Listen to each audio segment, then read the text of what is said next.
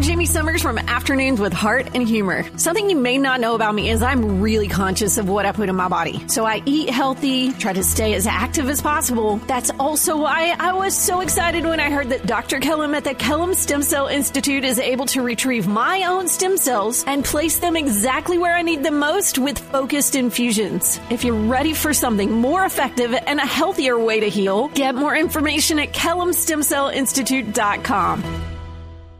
Nashville's 94 FM The Fish. I'm Doug, excited to welcome Mark Hall from Casting Crowns. Hey, Mark. Hey, Doug, how's it going? Excited, man. Excited for you guys to come to Nash Vegas and blow the doors out of the Opry House. That is so funny. I didn't know you guys called it Nash Vegas. I wasn't sure if that was just an out of town expression. Well, I've been here, what, 24 years, and it was one of the first bumper stickers I remember when I came here. I saw a bumper sticker that said, Welcome to Nash Vegas, eat more rhinestones. And I've I've I've adopted it. That's beautiful. so what can folks expect Sunday night? I'll tell you what, it has been so refreshing. Like when you walk into a, a Crowns concert, you're going to see every age. You're going to see kids uh, to teenagers, parents, and grandparents. So it's kind of like walking into church, and everything's up on the screens, all the lyrics, all the words. There's a lot of laughing, a lot of worship. Um, I'm, the, the thing that is firing me up the most is just husbands that are coming with their wives, people that might not be as familiar with our music, but we're connecting with them and they're getting encouraged and poured into. So we're seeing families in there. Man, it's been it's been really incredible. It's been really good to be back out and doing concerts under roofs again. That's mm. always good. Mm. We did the 80 cities of uh, drive-in tour, and that was that was definitely a place to visit, but it wasn't. wouldn't want to live there. So it's got to be a, a, whole sense of the return to normal. As I talk to more artists that are able to go back to touring and and and what we call normal, that's got to feel great. It really does, and uh, and I think that the church, you know, was shaken during those two years, and I think we've got a little more focus now and we're starting to realize how much more we need Jesus. And there's just a different feel about worship, about how people are taking in uh, truth. It, it's been just very energizing. That's awesome. Well, also on the bill is We Are Messengers. So, in my mind, that might beg the question Have you learned any Gaelic from Darren? Man, I tell you what, he's one of the more energetic people I've ever seen on the stage. It's almost like it's just I don't know what to do after he's done. It's like I don't know where we go from there. but uh, plus, I always pick on him because I'm I'm from Georgia, so Southern people we don't sound cool, and anything he says is going to sound great. So I want to get him up and just have him talk between our songs for me, just so I don't have to do it. we are fascinated by by the uh, other accents than our own, right? Oh yeah, he, he he he tells me every once in a while, let's let's see what you got. Try try some Irish, try some that. And I said, well, I think all I do is act like everything's a question. Everything I say at the end just goes up like I'm not sure. and he's like, that was terrible, terrible. That's awesome. That's awesome. well, this is the Healer tour, and of course, the record Healer. Um, from all that we've been through, you personally and the band and the world, I guess there really was no other title than Healer. Was any other title considered?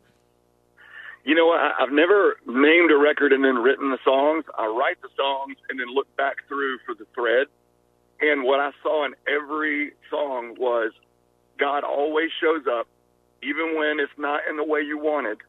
And we've really got to start letting God open our eyes to see how He's working because He's always working He's always healing, and even from scars in heaven, um, which would be would seem ironic because we feel like healing didn't come.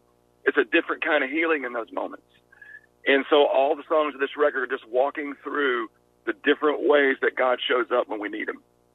Well, you mentioned Scars in Heaven. So when we first added that song, uh, some ladies in the office were like, "Oh my gosh, I love that song, but I'm tired of crying."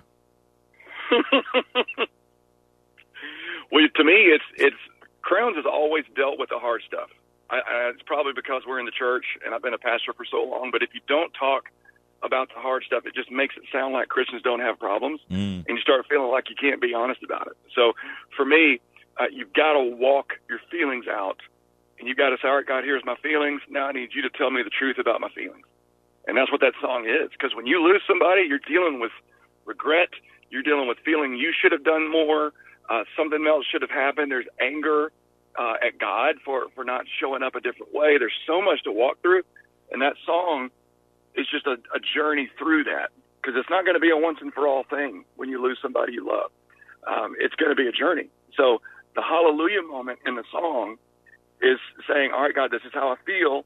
But I'm giving it to you now. I'm giving it to you again today. I'm giving it to you again today. It's just one of those things you, you got to walk through it's obviously acknowledging that there is dark moments in our life, but the, the, the, like you say the hallelujah part is the fact that we're not going to allow ourselves to live there. I guess that's what's different from from someone that doesn't know about hope and eternity and those things. Yeah, very much so. We, we've got to talk about the hard stuff, or, or people looking on, from the outside think we're not real. I mean, the guy that told us be joyful always, and again I say rejoice. He told us that from prison, mm. darkest times in his life. Philippians, right? Mm-hmm. And so we've got to see that joy is different than happy. Joy can hold me steady, um, and and I can get through these hard days. Now, now, that you're able to be back on the road and doing some things, uh, maybe what do you find to be the best part of back out on the road? And is there a, a challenging side of it? Well, the challenging side's always been just keeping the balance in the church because I'm still in the church half the week. Um, I'll be with with the youth group uh, today and, and meeting with students and then getting on the bus and then getting off in time for church. So that, that's always, you know, it's always a little bit of a busy, but I mean, everybody's busy. Mm-hmm. It's good to be busy doing what you know God's called you to do. So uh, the balance and then the, the climate changes going from Connecticut to Florida, you know, some, I think, I think my head's going to just pop off every once in a while, but uh, other than that, we're doing pretty good.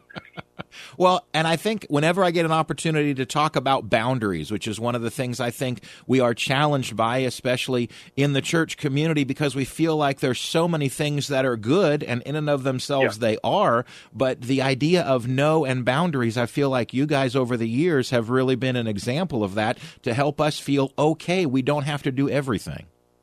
Oh man, I wish I could say that was in all of my wisdom, but that's mainly probably my wife.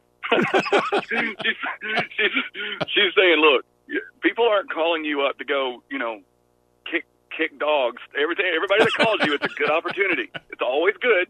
So you, you're gonna have to learn how to not just say no to the bad stuff. You got sometimes you got to say no to good opportunities because it's not what you need to do. You got to you got to decide what you're going to be about. Yeah. So we decided the church was what we were about, and and uh, it, it's all fit in well. And I, I think if I wasn't in the church, I wouldn't be writing the songs because we're just writing songs about everyday things that that families are going through every day. Well, I think it's always good when I can get the message out to everyone where someone else is saying it's okay to say no, release the guilt over that. Very much so. Very much so. Talk a little. If, if you overextend yourself and do everything everybody else wants, you're robbing someone else of doing what their ministry could have been. So hmm. you, you can't spread yourself thin like mayonnaise and just halfway do everything. It, it, it's good to ask God for some wisdom and and where do you want me to bloom the most, and that's where you go. I'm Jamie Summers from Afternoons with Heart and Humor. Something you may not know about me is I'm really conscious of what I put in my body. So I eat healthy, try to stay as active as possible. That's also why I was so excited when I heard that Dr. Kellum at the Kellum Stem Cell Institute is able to retrieve my own stem cells and place them exactly where I need them most with focused infusions. If you're ready for something more effective and a healthier way to heal, get more information at kellumstemcellinstitute.com.